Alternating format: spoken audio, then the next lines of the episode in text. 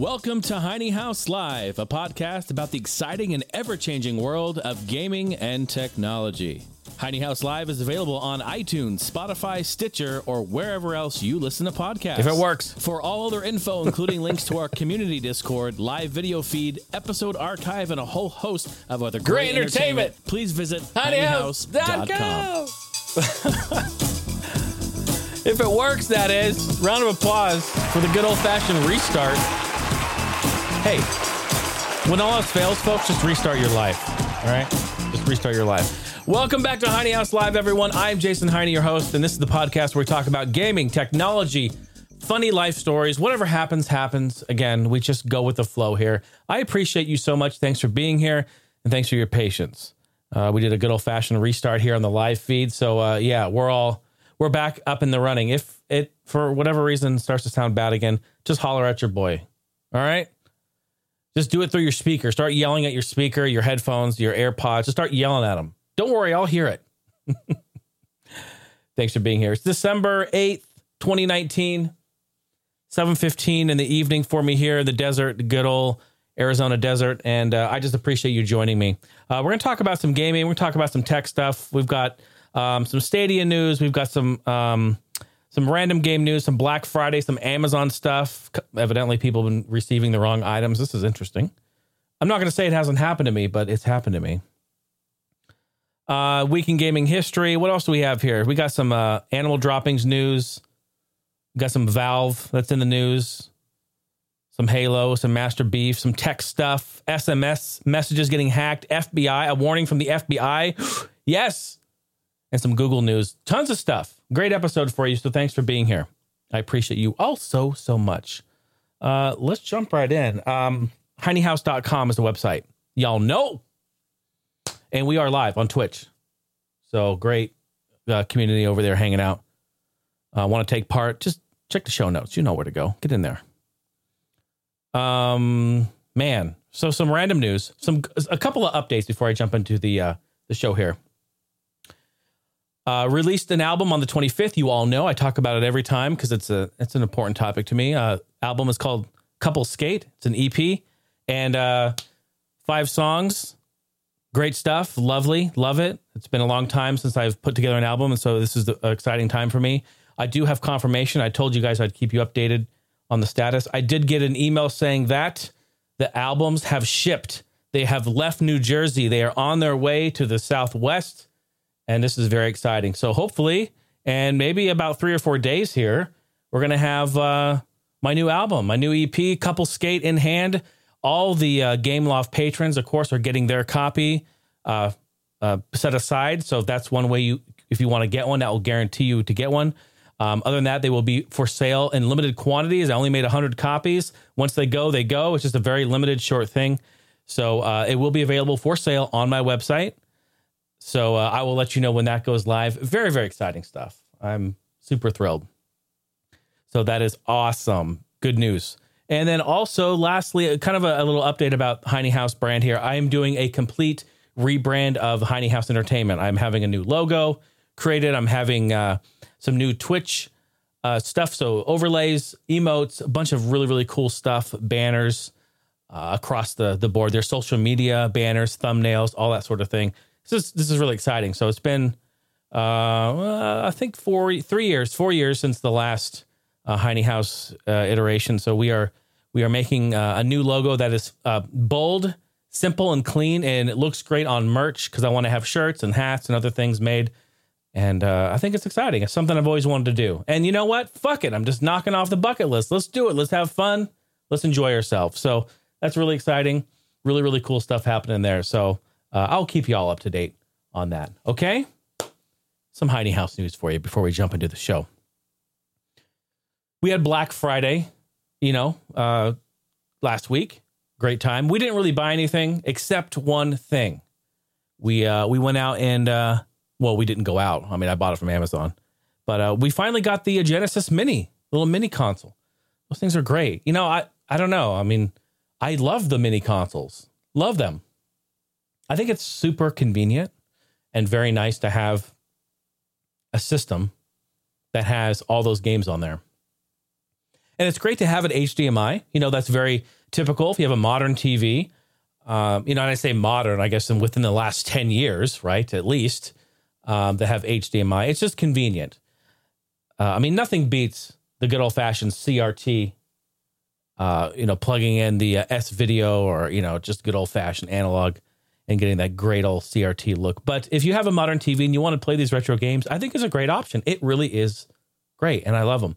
I love these mini consoles even more when you mod them, right? I mean, I love modding these consoles. And what happens is at the when they first get released, all of the very smart, amazing tech people grab a hold of these and they just figure out a way to mod them. And they like reverse engineer and they go into it. They almost kind of hack. They kind of hack into these consoles and figure out a way to exploit all of their vulnerabilities. And I think that's saying something. People a lot smarter than I am that figure this stuff out. But yeah, it's totally awesome. And I love having all of the games that I want on the console. Now the NES, let's see, actually, no, I'm going to say the Super Nintendo. That's the one, that one I maxed out. The Super Nintendo Classic for me and the games I put on there, I can only get just shy of 200 games. I think there's like 198 or something games. And then it kind of, you know, that's the maximum. But still, I mean, 200 games, that's nothing to shake a stick at, kids. You know, that's pretty good. That's pretty good. That's nice to have. So I'm excited for the Genesis modding community to take a look at this. And, you know, maybe they've already figured it out because it's been out for, what, a month, 2 months or something like that. So I'm excited. I'm excited for them to jump into that. And then we can, Steph and I can go through our list of Genesis games that we like and put every Genesis game that we want that we're going to play on there. I think that's really fantastic. So, yeah. Did you get anything in the, did you get yourself anything for Black Friday? Anything fun and exciting? You can always join our Discord. Let us know. Pop on in there, say hello.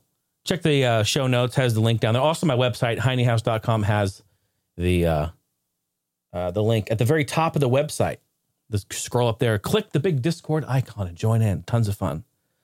So speaking of Black Friday, and speaking of orders and Amazon apologized after sending the wrong items on Black Friday. I like how this is like a massive like news article, but reality is, folks, this shit happens every day, every single day, happens all the time. All right. We got some insider knowledge just to let y'all know this shit happens all the time, but even more so on Black Friday. And here I got some stats here to let you know. Amazon will be selling a total of $130 billion worth of products during November and December 2019. That is 2 months right now, happening right now. That is insane. So, as such, you can imagine that, you know, a couple of fuck-ups are going to happen. And that's just the reality. That's just the reality of it. It happens. It's okay. But what's I guess, I mean, I'm going to say what's not okay. Let's just talk about this. Okay. I just want to make it clear again, folks. Last year around this time, all right, here's the story. Here's story time with this. This is why I'm like pacing myself. Story time with Jason. Last year at this time, I ordered a Nintendo dock for a Switch dock for our Switch, right? It's a little, I forget who makes it. I think it's Power A or someone makes it.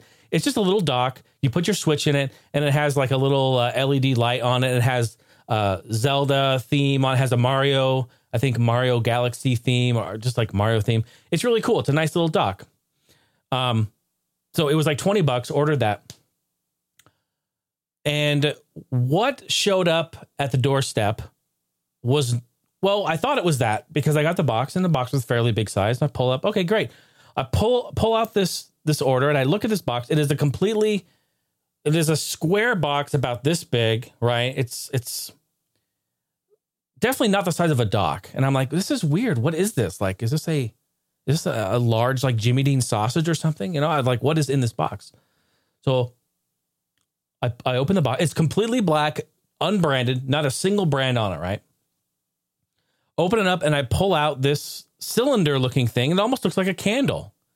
I'm like, wow, this is interesting. What is this? This is not what I ordered. So at first I'm like, should I just put it back in? Like, let them know like that you didn't send me the right thing. No, I got to investigate. I already opened it. Fuck it. I got to go in there.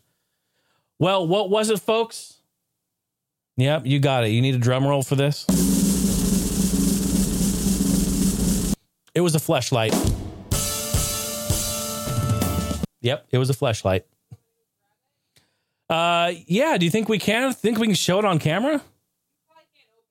I probably can't open it. Yeah, because it looks like a vagina.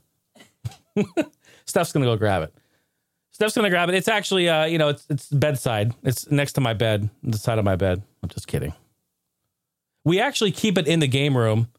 And everyone who comes over to the Heinie house has to come in and slap it. I don't think I can show it because I'll probably get ban-hammered with Twitch and their amazing rules. But I can maybe just show just a little tiny peek of it. Here, I'm not showing it. Just a little tiny peek. See? Just a side shot. It's a little side profile. A little side shot. Okay, this is it.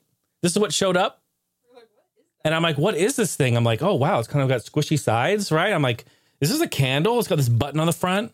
This little, here it's a little clicky button. Oh, just a little side shot again for you, boys and girls. There you go. So I'm like, what is this? Anyway, I pop this off. It's a picture of a vagina. It's a vagina. It's a fleshlight. So... flashlight. Here. It'll just give you a little peek of it. So I'm laughing my ass off. All right, I'm dying. It's hilarious. And I instantly am like, this is so funny. I have to make a video of this. So that's exactly what I did. In fact, you guys, you have to go to my YouTube channel, all right? And go look at the fleshlight. I call it the Christmas candle. And at the time in November, my parents were in town. My parents and my brother were all here visiting for the holidays. We were having Thanksgiving dinner and all that sort of thing.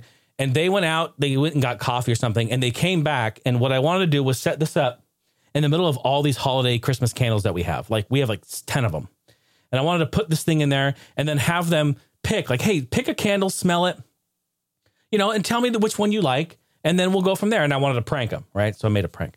And I put up the GoPro. I put it up in the corner and I covered it with stuff so no one could see. And I recorded it. It's on my YouTube channel. It's hilarious. You'll love it. So anyway, yeah, we contacted Amazon and we're like, we got the wrong order. In fact, you sent us a flashlight. And their policy on sex toys is, they don't take them back. That's a good thing. They said no. They said just dispose of it, just throw it away, right? Well, hell, I'm not doing that. I'm going to put it on display somewhere. That's exactly what I did. So we put it in the game room. It's really funny, and I pranked my family with it. It's hilarious. It's all on camera. You should go watch it. Oh my God, it was a good time. But this is just my point, because when this happened, everyone I told was like, bullshit, you ordered a fleshlight. Just admit. I'm like, bro, first of all, yeah. I can see how you would make that assumption because I'm crazy. I do random weird shit all the time. I get that. I understand that. But reality is, no, I didn't. I really did not order a fleshlight. But if there's an order that's going to go wrong, and for that order to go wrong, for it to be a fleshlight, sending that to me, that's the most amazing thing ever. Like, think about it. This could have been anything. This could have been like a screwdriver set, which I'd be happy with some tools, right?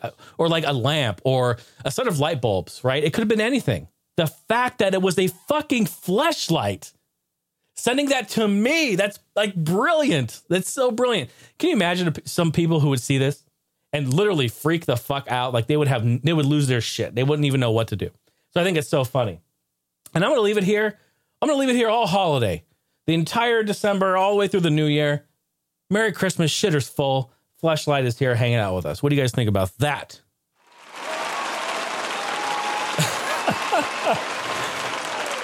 Getting back to the article about Amazon. So customers have been reporting to Amazon that they have been receiving incorrect items. It's real, son. It's real. Toothbrushes, batteries, condoms, and books. And even one lady reported that she received a tambourine instead of their Black Friday deal. So my question to all these people who are receiving the wrong items, what is wrong with those items? I love batteries. I love toothbrushes. I love tambourines, especially. In fact, I'm in the market for a good tambourine. I would love a good tambourine. I mean, who doesn't love percussion? I love percussion. Viv Johnson in England received a book called The Beast of Buckingham Palace, written by David Williams, instead of a Nintendo Switch that she ordered. Wow. She got a book.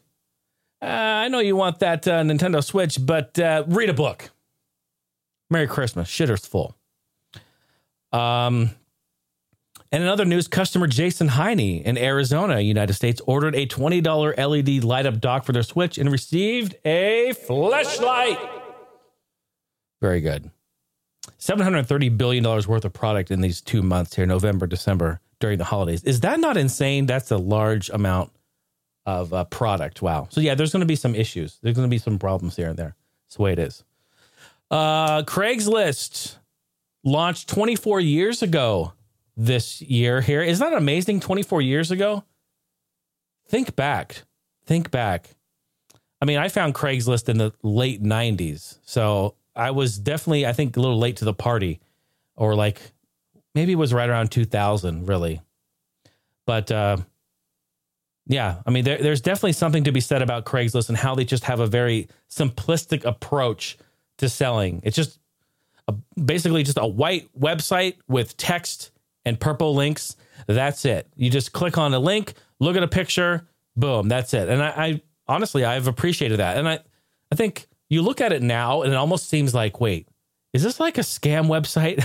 Because a lot of scam bullshit looks like that, right? So you kind of sitting there like, I don't know about this. But I say this because 24 years ago, Craigslist launched, and they have finally done it after 24 long, agonizing, painstaking years. You now can load up the official Craigslist app on your phone and view and sell items. How about that? It is an official app. You know, there's been probably, I mean, I don't have any hard facts about it, but probably hundreds, if not a little less than that, of third-party apps that have come out to try to kind of capitalize on the fact that Craigslist does not have an app. And I mean, I've used one. I used to sell on Craigslist all the time back in my heyday, my eBay days. I talked about that on my Patreon after party. I talked about my eBay days, but also at the same time, I was doing Craigslisting as well. Had to, to be done all from the computer. But yeah, so they have an app now. Go check it out. Pretty cool. Congrats, Craigslist. I wonder what will bring. I wonder what the next 25 years will bring. Maybe within the next 25 years, they'll pull out some security for their app. Maybe a little two-form factor authentication. I don't know. We'll see. Shout out to my brother Kyle, who sent me a message today, a text message. Let me know that long-running store in the Great Northwest, in the Pacific Northwest, United States. In Portland there. CD Game Exchange is a long time running store that's been around as far as I can remember. Unfortunately, in the Portland greater area anyway, they have closed up their locations. And that is really sad. I hate hearing that any stores have closed up. I know the Northwest is a big scene for retro games, so it's kind of sad to see another one go. I filmed a video back in 2011 when I was there for Portland Retro Gaming Expo. I drove around and was just kind of visiting a few stores, filmed some stuff. And this is 2011, remember? So it wasn't as popular as today as far as like retro gaming, it's definitely mainstream today. But back then it wasn't mainstream just yet. So what's fascinating is if you go back, and I apologize, I had my really shitty ass camera. I know it's terrible, but hey, this is what we do. We had to do what we had to do. You go watch that video, and I went in there and I was finding boxed N64 games for like $1. Yeah, like no shit. I think I bought Perfect Dark boxed for $1 there. Yeah, no shit. It's all on video. I guess that's really kind of a funny story. I went in there. They had Dreamcast games. Like every Dreamcast game they had in there was not more than $5. It was like 3 to 5. I think actually maybe 15. It was like everything was under like $15 a game. Like really even the high end ones. It's pretty amazing. But yeah, I found Perfect Dark for $1 or it's like $3 or something crazy. And at the same time, this was, I didn't film this, but earlier, maybe a few years prior, I went into that same location. I'm talking about the location in Gresham, Oregon. I went in there and I found a top loader NES, two Dogbone controllers, Mario Duck Hunt, a power pad, and track and field, like a bundle, all that together with an RF adapter. Cause you know, the top loader only had the RF and an official power adapter. So everything official, it was $60 out the door, no tax in Oregon. So like that was then. Like how much is a top loader now? Think about it. Crazy stuff. So it was really cool, but so sad to hear it. CD Game Exchange. In fact, I'm going to go back and watch that video later on tonight and just relive those memories. That store had a bunch of stuff. It's kind of like Bookman's. If you've seen our videos and hear about us talking about Bookman's, they have music and merch and DVDs and video games and pop culture and kind of stuff like that. Really, really cool store. So rip CD Game Exchange. We'll miss you. This was one I just threw in here last minute because I was been listening to some Jay-Z stuff. So Jay-Z, his entire discography is now available outside of Tidal. I'll just do a quick run on this because, you know, I don't think a lot of people care too much about it. But I know I got some old school hip hop heads here that listen. Jay-Z, you know, co-founder of Tidal. So he put all of his music into Tidal and that was exclusive there for many, many years. And recently I saw Spotify post on Twitter like, hey, Jay-Z, welcome. You can listen to us now. And so I guess his music is now available everywhere, which is great. I love Jay-Z. I love listening to Reasonable Doubt and, you know, Black Album and The Blueprint. I mean, there's so many great albums that he's released over the time. I have to pull out my CDs, my old school CDs. Like, what are those, right? I still have them. But it's really cool that now it's available to listen kind of in other platforms. This is fascinating. So, like, why would he do this? Or why would any large artist do this? Talking about the comparison here on streaming services. So Tidal. So they claim that they have 3 million paid subscribers on their service. That has been questioned in the past. People have made comparisons saying that they're inflating their numbers. I don't know. There's no hard evidence of this, really. You're kind of taking it off of like their word, right? You're kind of basing off of their word. But to put that into perspective, right? So they claim that they have 3 million. People are saying it's closer to like 1.2 million, which is nothing to shake or stick at, kids. I mean, it's still a lot of people, right? To put that into perspective, Spotify, they just crossed 217 million active users, okay? That's active users. However, they have 100 million paid. So 100 million are currently paid. Now, this was in April 2019, so earlier in the year, right? So that number's probably even gone up a bit. So when you look at that, even if Tidal has 3 million paid, that's just baby shit compared to these other streaming platforms. And I'm talking about, you know, Amazon MP3, or I'm talking about Google Play. I mean, there's YouTube Music. There's a bunch of other platforms and streaming services that are out there that are popular as well. Spotify probably being one of the number, if not probably number one. So yeah, but it's cool to see his music on there. I hope more artists, you know, branch out. It's a convenience thing, folks, right? It's a convenience thing. Like I know, especially being an audio engineer, I know that when I listen to anything digital, streaming that is, For the most part, now don't bring out the pitchforks. You can pay, like I know Tidal has very high quality audio. You know, that's one of the perks that you pay for with that. And Apple Music, I think you can pay and get higher quality MP3s and what so forth and whatnot. 320 kilobit on Spotify. I think you have to go into your settings and turn that on. So at least you get that. But it's understandable. You know, I know that is a convenience thing. I'm going to be listening to my, you know, streaming music from my phone via Bluetooth on my car, you know, on the way to work or whatever. I'm you know, doing stuff. It's convenient. I don't have to lug around my CDs anymore. I don't have to use the big Case Logic, you know, 100 CD binder. Used to put that behind our seat. Y'all know what I'm talking about. Y'all old school cats, you know what I'm talking about. We used to do that. I used to have this little like Disc Logic, like clamshell. I still have it somewhere, I think. You open up the top and it opens up and then it has all like slots for discs to go in, and then you close it and it goes flat. And it's just like little tiny, almost like Frisbee looking thing. Anyone else have that? I know they used to sell them at like Sam Goody and bunch of places, but a lot of fun. So yeah, anyway, yeah, Jay-Z's Outside of Tidal. Pretty cool. So check it out if you're into Jigga. Yeah, that was just some random news I was wanting to talk about there. How about that, folks? It is now time for This Week in Gaming History. Oh, yeah. Yes, this is the segment of the show where I talk about games that were released in the past during the week this podcast was out. So we're talking about all the games that came out from December 9th to December 16th in the past. This is a great time for us to just take a moment to go back and relive some of these amazing times. And maybe have some memories talking about that. December 9th, in 1988, Ninja Gaiden on NES in Japan was released. 1995, Warcraft II on PC was released. 1995. Kind of a light day, December 9th. That's all she wrote, folks. Goodbye. No, I'm just kidding. That's it for December 9th, though. Just a couple of games kind of noteworthy that stood out. How about December 10th? Moving on to the next day. I mean, hell, we're gonna go back and talk about a very light day, December 9th, slamming right into December 10th. What about in 1993, the one, the only, the legendary Doom on PC?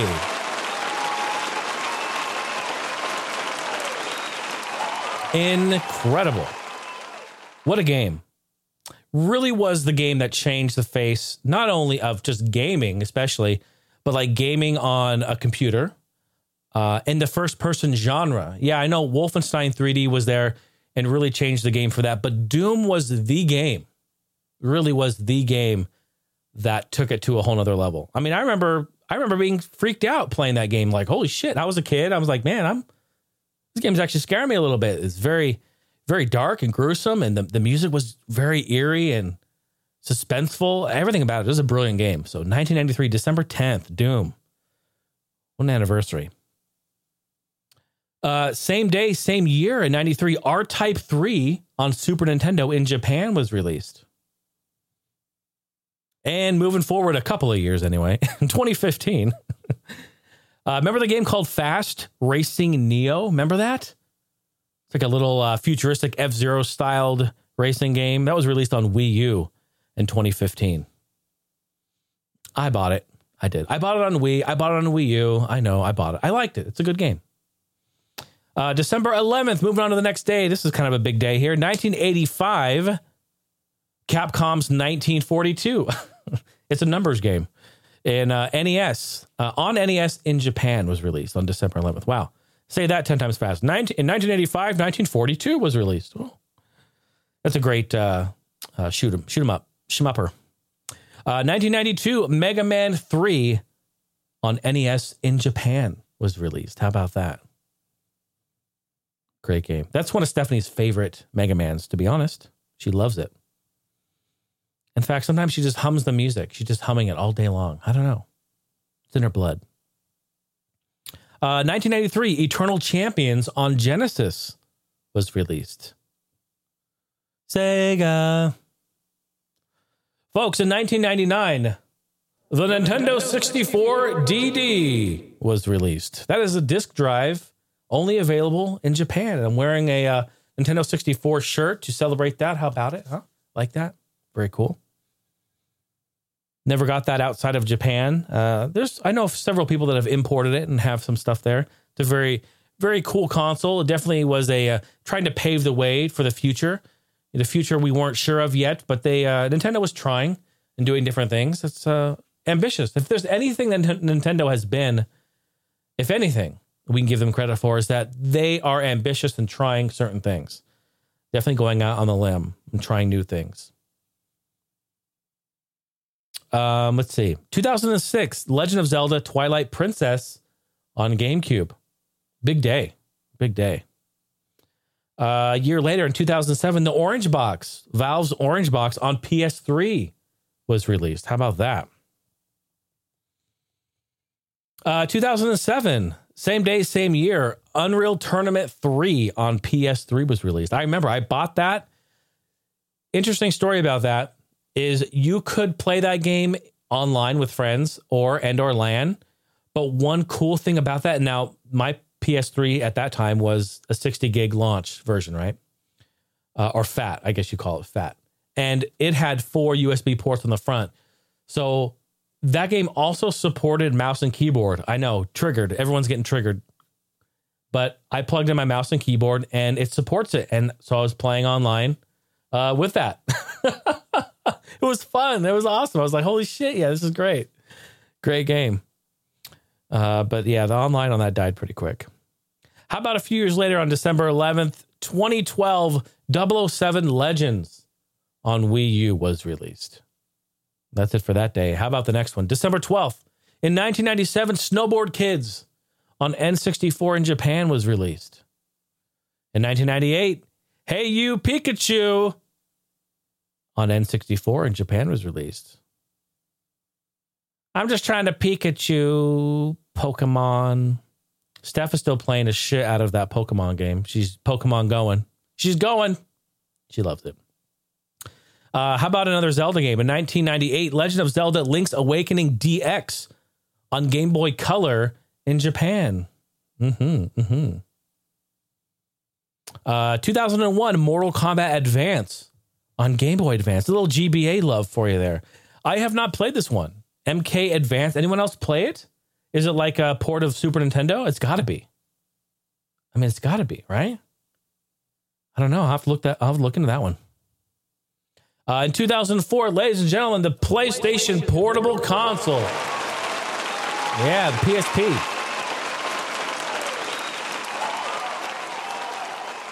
Great console. Great handheld. Love that. So as such, 2004, same day, same year, Ridge Racer on PSP in Japan was released. And then finally in 2006, Rainbow Six Vegas on PC was released. December 13th, on to the next day in 1991, Teenage Mutant Ninja Turtles 3, The Manhattan Project on NES in Japan was released. That was the third in the series, right? I think it was, yeah. I think it was. 1995, Gex on PS1. I love Gex. Isn't that a great game? First time I ever played Gex was actually on 3DO. Yeah, very cool. Then I played it on Saturn. Yeah, and then PlayStation 1 was later after the fact. But yeah, very cool. 1996, Clock Tower on PS1 in Japan was released. 2001, Breath of Fire, Game Boy Advance. We got a little GBA love going on in the chat. Pretty good. 2002, Legend of Zelda Wind Waker on GameCube in Japan. It's a Legend of Zelda Christmas, everybody. 'Tis the season. I see Santa emotes in the chat. That's right. He's bringing presents to you. And 2013, 7 Days to Die on PC. Wow, 2013. I feel like it was just yesterday. Next day, December 14th, in 1996, Mario Kart 64 in Japan was released. 2001, Animal Droppings on GameCube in Japan. Yeah, a lot of Japanese releases in December. You guys see that for sure. 2001, Super Mario World, Super Mario Advance 2 on Game Boy Advance in Japan. Look at that. 2001, they were still doing fucked up names back in the day. Super Mario World, Super Mario Advance 2. Like, come on, Nintendo. I'm just giving you praise about how you're going out on a limb doing all sorts of great stuff. And then your names. New Super Mario Bros. U2 New Edition for Wii U and Switch Edition. Come on now. Come on. What am I looking at here, huh? Stop it. Get some help. Stop it. Get some help. Let's see. What else? Oh, this is a great one. 2006 Metal Slug Anthology on Wii. I did buy that day one for a Nintendo Wii, and then had the exclusive, what was it, 7? At the time, it was exclusive to that. I think it was Metal Slug 7 or something. Metal Slug 8? Do you guys remember? I don't remember which one it was called. I think it was 7 or 8, something like that. And good to see everyone. Real quick shout out. Thanks, Davis in there. Smitty coming through, everyone. All the homies there. Thanks for the raid. They're coming through saying hi. Appreciate that. So good to see you. Happy holidays to everyone. We're talking about this week in gaming history. A lot of great games that came out in the past. So that was 2006 Metal Slug Anthology on Wii. Here's a good one. One of my favorites. Got it day one. In 2006, the amazing Motorstorm on PS3 was released. What a great game. We need another Motorstorm. There's absolutely no doubt about it. I think Sony should come through. I know they disbanded Evolution, which they were responsible for doing that. You know, Evolution went on to do Drive Club, another brilliant, amazing game. But we really do need the next chapter, the next reiteration of Motorstorm. We absolutely do. So hopefully we do. Hopefully we get that. Looking at you, PS5. What do you guys think? We're looking at you, PS5. And 2011 Sonic CD on 360. So that must have been in the arcade, the retro arcade. You know, I said this before. You know, we recently busted out the Xbox 360 again after how many days was it? How many days? I'm sorry. Let me rephrase that.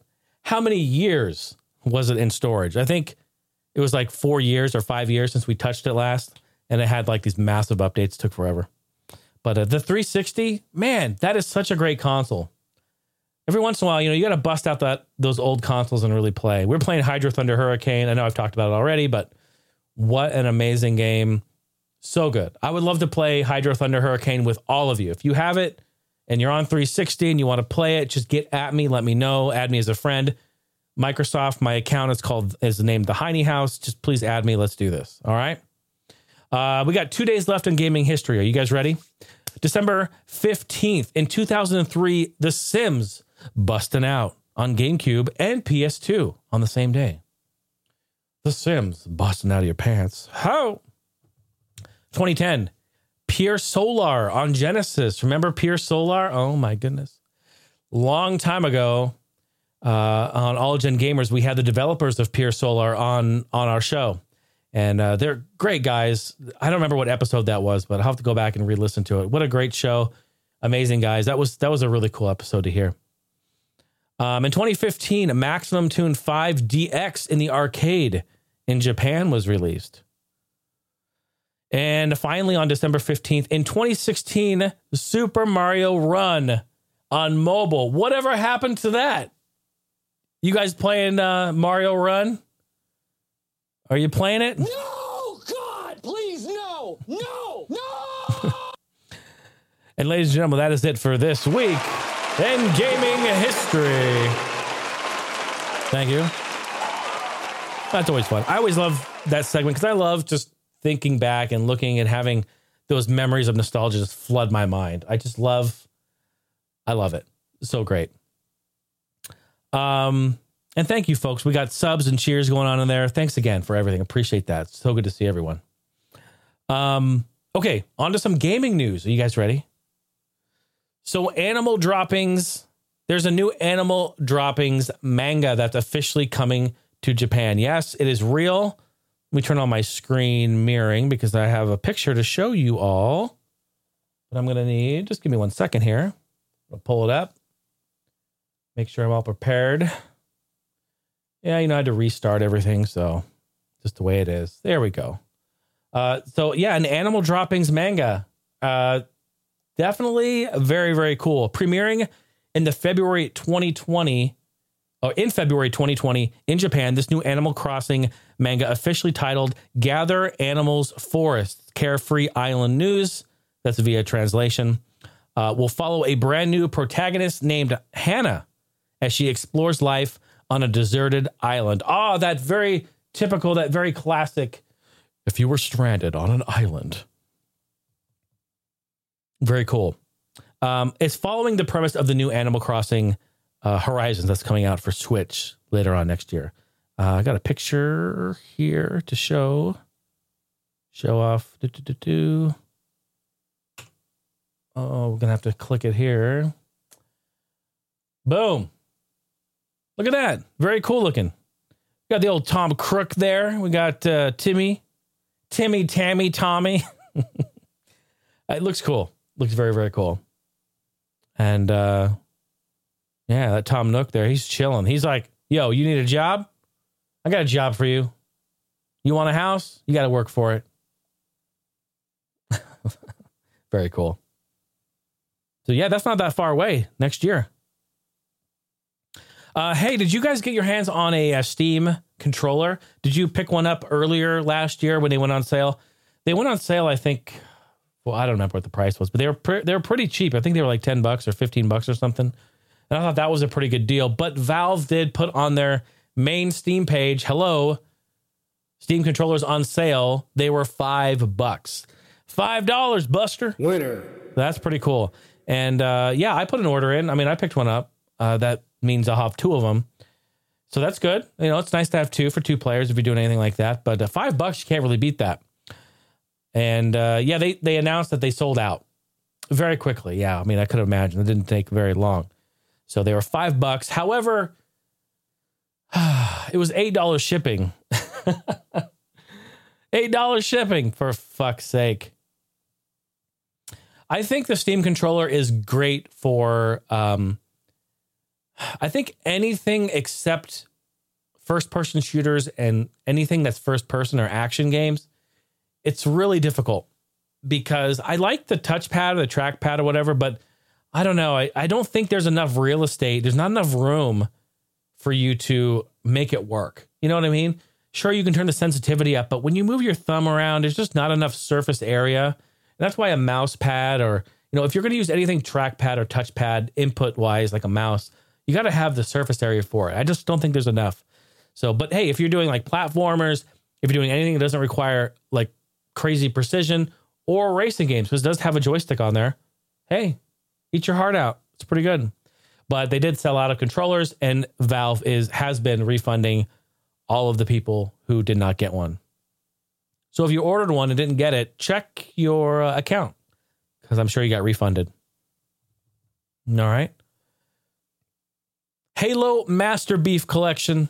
It hit Steam super hard. Super hard in the yard. Hit it hard like Ram Ranch. Yeah, no, that's cool. The Master Chief Collection. I'm happy about this. This is great news. I've always wanted to play Halo outside of the console, so I think this is great that we have a fully supported port of this for PC. This is great. It went to number one, of course, number one sold game on Steam for a day, and then quickly got overtaken by Red Dead Redemption 2, which was also released recently and just shot to the charts, top of the charts, and is a huge, huge deal. But yeah, very cool. Very cool. I mean, this is great. And to see a game like Halo, which is Microsoft's, you know, bread and butter, their pride and joy, right? For them to branch off and put it on Steam says something. It wouldn't have surprised me. I wouldn't have been surprised if they said, you know what, you can only get this collection. You can only get this Master Chief Collection in the Microsoft Store. And it's only exclusive to that. Like Horizon 4. You can only get Horizon 4 inside the Microsoft Store. You can't get it anywhere else. So like, that's what I was expecting. So it wouldn't surprise me if they do shit like this. Like, who else does this? So like Far Cry, right? Far Cry, you have to do it through Uplay. Battlefield. Some of the later Battlefield series from like 4 on, you have to use Origin. How about Overwatch and Call of Duty? All the new ones, that's all on Battle.net. So, you know, it's something that I don't, I guess I'm just surprised. And I'm happy for it. I'm very happy for it. And I'm definitely going to be picking that up eventually. Once all the games are released, it's going to be great. So what's going on? You know what? There was like 10 articles today that we were looking at for Stadia. And I just honestly... unless it's crazy breaking news, because you know this is going to be a shit show. Stadia is going to be a shit show for as long as it's around. And I don't think it's going to really overcome all of the shortcomings that ISPs, networking, connectivity, Wi-Fi, data caps, that's just one hand of all the shit that they're going to be happening. So I'm not going to sit there and report on Stadia like a whole bunch. But the big article that came out this week was that, why are the Stadia games more expensive than their other digital counterparts on other platforms? So Darksiders Genesis, all right, it's currently on sale right now on Stadia for $40. But on Steam, currently right now, if you log in on Steam, it's $30. It's on sale, all right? So people are like, wait a minute, why is it more expensive here than there when it's not? Like what? Like I'm going to deal with connectivity maybe. I'm going to deal with it being scaled a little. You're like, what? No. Not more expensive. Why is that?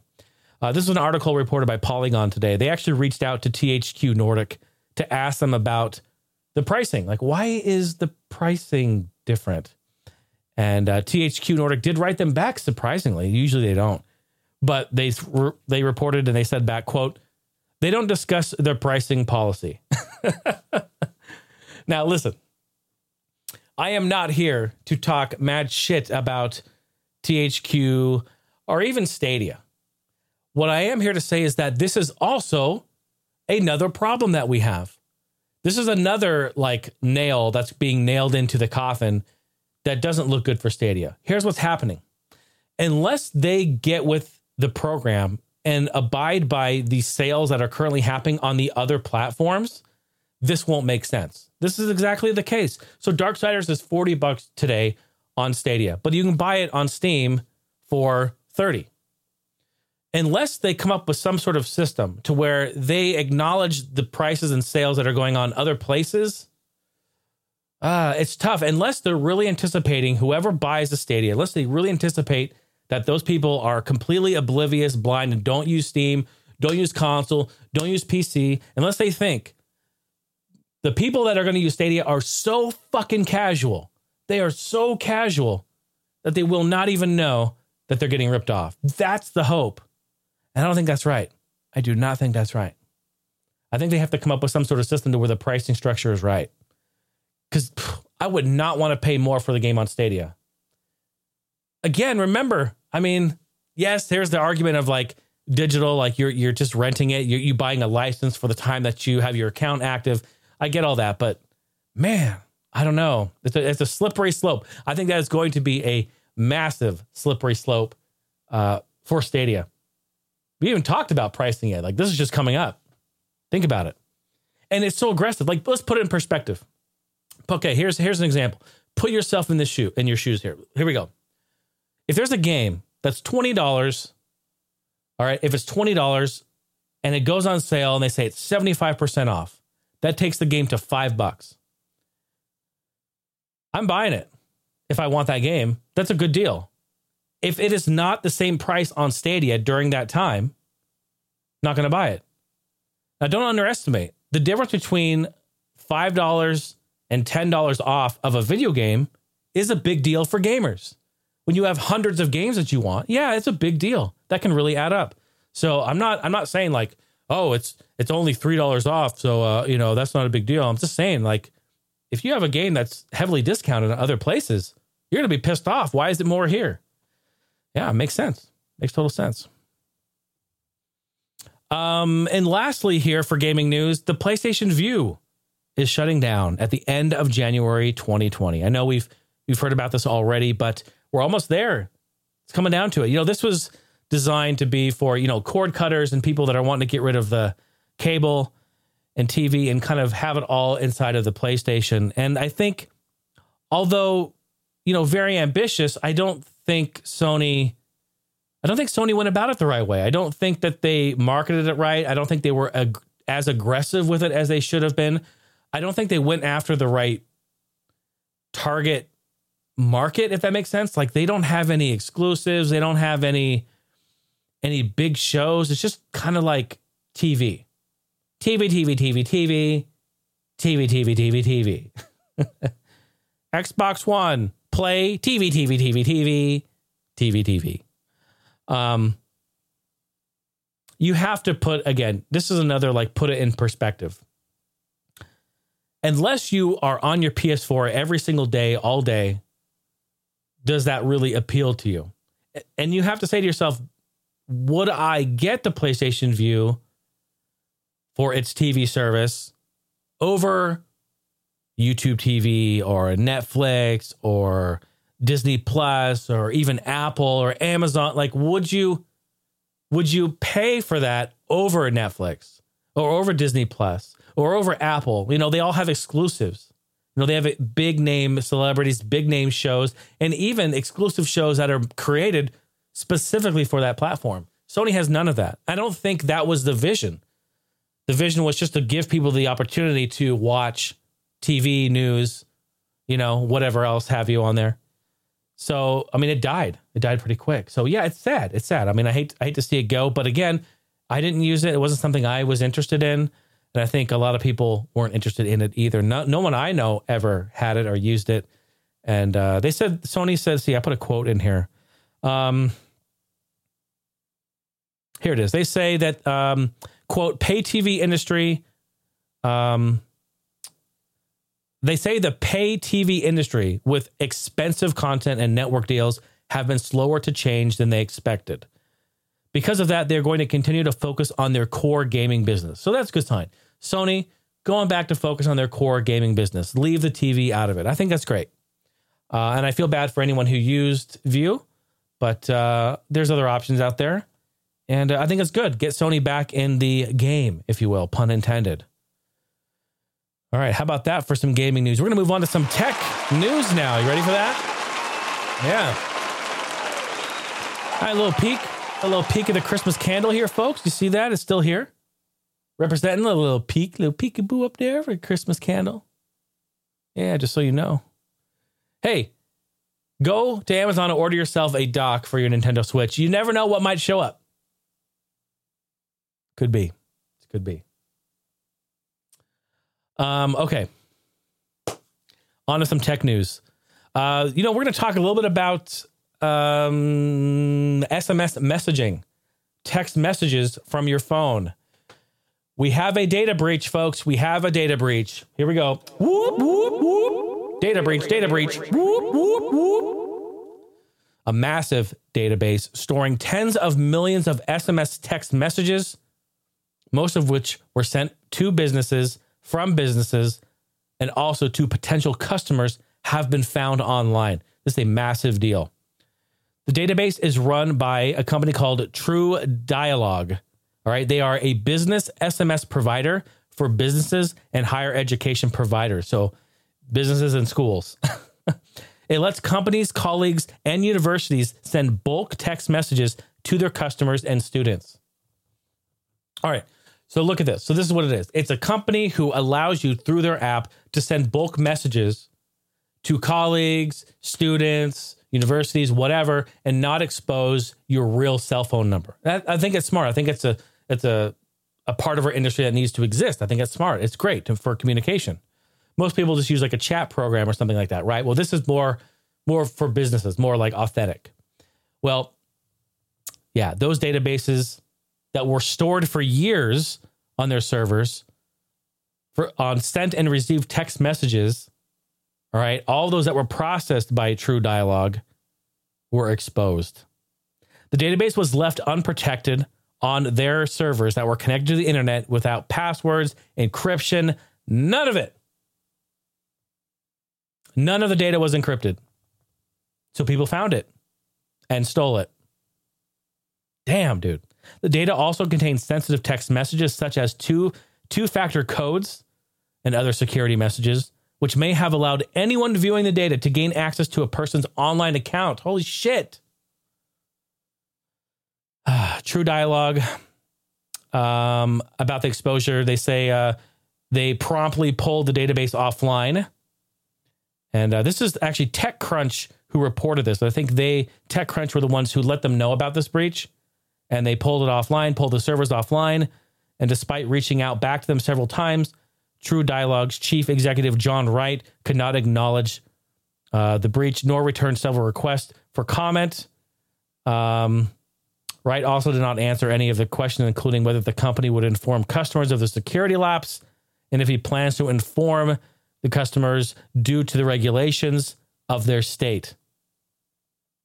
Per state laws that they have to let them know within like 24 hours or 72 hours. It's something. Every state has a law on that if there's a breach that they have to let them know. And then if they don't, then you get sued. And then we receive a couple of Red Bulls in the mail in like 3 years. Or we receive a check for $10.11 from Sony for the breach that happened. Or receive $6 and an in-store credit for, something we can order on Amazon. No, this is joking aside that, this is serious, a serious business. That's really sad. And it's frustrating. It's frustrating that companies don't take security seriously, especially in this day. For a company, True Dialogue, to have so many SMS messages on there in servers, in databases, backed up and not encrypted. No security. This is crazy, folks. This is crazy. It is another indication for you, another reminder, rather, that SMS texting is not safe and or secure. It really should not be used for sensitive data. It really shouldn't. It just goes to show. You know what? And people send two-form factor and all that sort of thing through that. And that's a nice way to help with that. But also, it's not a 100% secure way to keep you safe. It's not. It is just not. There has to be a better way. That's why I like authenticator apps, where you have an app on your phone, where you have to actually click and authenticate it. Today, I went through all of my authenticator apps and I made it all so that the app won't even launch. It will not even load up unless you have my thumbprint. That's it. It will not even launch. So actually, you can't even log in to any of my shit there unless you have my thumbprint that uses the authenticator app. I think that's great. I think everyone should do that. Everyone should be very vigilant on that. Speaking of some other crazy security stuff, the FBI and the FBI Portland, Oregon branch, hey, right out of my hometown there, just happens to be there. The FBI is warning people about their smart TV security. Now, this is, again, we're going to have reoccurring themes, especially as we continue to live in this digital age. You know, we have a lot of new technology, a lot of new smart devices in the house, and a lot of crazy stuff is going to be happening and can happen. So be very, very careful. But the FBI in the Portland, Oregon branch is warning people about their smart TV security. They gave a warning, and I'll quote this, saying, "Beyond the risk that your TV's manufacturer and app developers may be listening and watching you, that television can also be a gateway for hackers to come into your home. A bad cyber actor may not be able to access your lockdown computer directly, but it is possible that the unsecured TV can give him or her an easy way in the back door through your router," wrote the FBI. Yes, and this is true. It's absolutely true, and it has happened. The FBI warned that hackers can take control of unsecured smart TVs and in the worst cases, take control of the camera and microphone to watch and listen to you. Yes, absolutely true. 100% true statements. Has happened in the past. Yes, probably happening right now and will continue to. The issue is when you buy a TV, a smart TV, and you have a smart TV that is older, when they're newer, they're supported by the manufacturer. If not like daily, like weekly, you'll get maybe updates, and at least once a month, you'll get maybe an update to your TV. And whenever there's security issues, they will patch it. They will send that through and you will update it. Now, the issues that we have when it comes to security and smart TVs is when your TV gets older. When it gets older, the manufacturer stops supporting it, right? This is the whole Windows model, all right? Put in perspective, this is the whole Windows model. When it gets 10, 15 years old, LG is going to be like, you know what? You need to buy another TV. I'm not here to write code and patch the security issues in this 15-year-old piece of shit TV. You motherfucker need an OLED, all right? You're only on LCD. Get your ass back there. Get your ass on Amazon, and you buy yourself a new one of our TVs, and you do it now. And we'll give you all the security updates. We'll patch everything. It's going to be great, grand, wonderful. No yelling on the bus. It's going to be wonderful. That's what companies, that's what manufacturers want you to do. Again, it's kind of like the whole Apple iPhone model. They want you to get the new iPhone every year when the one that came out last year is amazing and perfectly fine. But it's a little bit more serious when it comes to security. So if you have an older TV and you're not getting regular updates and the manufacturer has stopped updating it, go to their website. Whatever TV you have, if it's a smart TV, if it's older, go to the manufacturer's website. Go look up your model and look for current updates. More than likely, if it's not Wi-Fi enabled, oh no, it would be Wi-Fi enabled, right? It's a smart TV. So if it's Wi-Fi enabled, you should be able to download the current update security patch and install it. If not, if you have to do it the hard way, I know I've seen other people do it this way where they load the security file on a flash drive, plug that in the back of the TV, and then you go into your TV settings and then install the update that way. So there's a few ways to do it. But yeah, you just got to be careful. Got to be really careful. Once that TV goes outdated, once it goes past its prime, rather, you are kind of going to be out there in no man's land. You're going to be out there like, hey, man, I'm rolling the dice. If these people want to sit and watch me sit on the couch, you know, with my belly out, being a big fat ass, eating chips, watching Cops, hey, so be it. But just be careful, because they can snoop and they can look in on you on that. It's very scary. It's a very scary thing. You know, a lot of people just put a piece of electrical tape over the webcam and call it a day. You know, that's what you can do. So there's a few things you can do to kind of be vigilant over there, but just be careful. I would encourage everyone right now, go look up your smart TV's manufacturer and download and install any of the current security updates that they have. Be vigilant, people. That's what we've tried to teach here. Be vigilant. Be in the know. Hey, last article I have here in tech is that Google Photos lets you send private messages for quick photo sharing. Very, very cool. So within the Google Photo apps, and this is good because Steph and I actually, we're on the same Google Photo sharing library. So we do this. She'll take a photo and it will go right to our library and we're sharing back and forth. It's great. It's great for pulling photos for these articles and other things like that. But what you can do is inside the app on the bottom, you can click share, and it's the same screen that was there before, but now you have the ability to send it to a contact. And you'll see everyone will kind of pop up in little bubbles. Just click their name, boom, send it on over. It will send to their Google Photo app, and you can share it like a text message pretty much, which is really, really cool. Yeah, I think that's great. It's nice to have. So a new feature from Google Photos, and, you know, try it out. Give it a whirl, if you will. Be a lot of fun. I do have a hotline if you folks want to call up. You want to leave me a voicemail. No one's done it in a while, and I feel kind of lonely, kind of scared. I don't know what to do with myself. I'm starting to think maybe you don't like me, and that's okay. No one has to, you know, you don't all have to like me.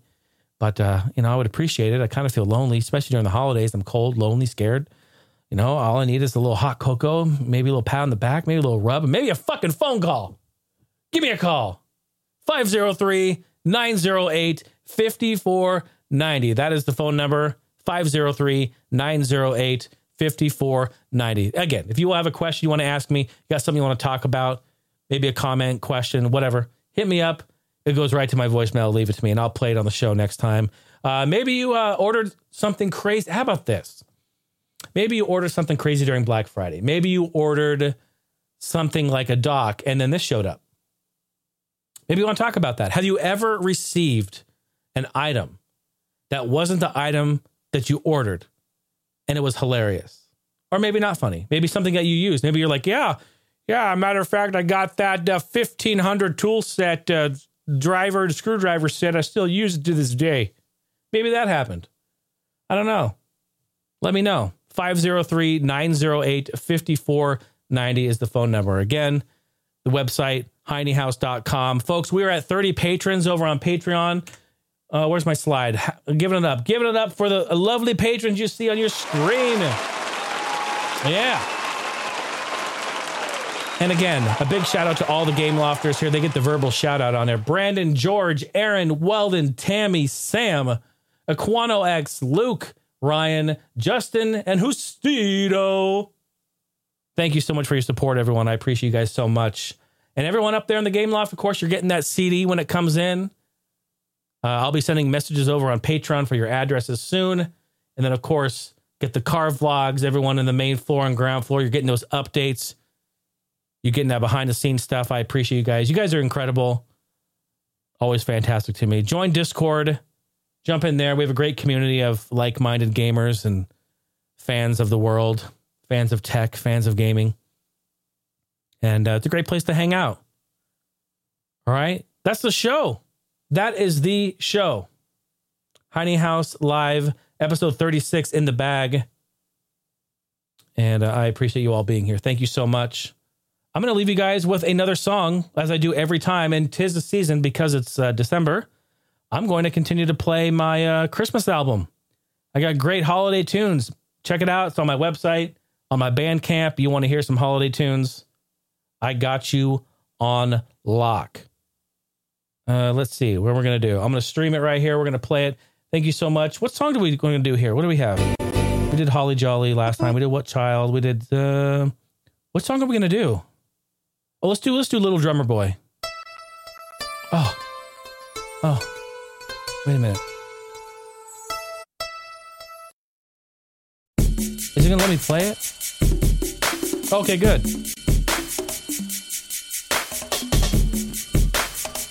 Feliz Navidad. Let's do it right here.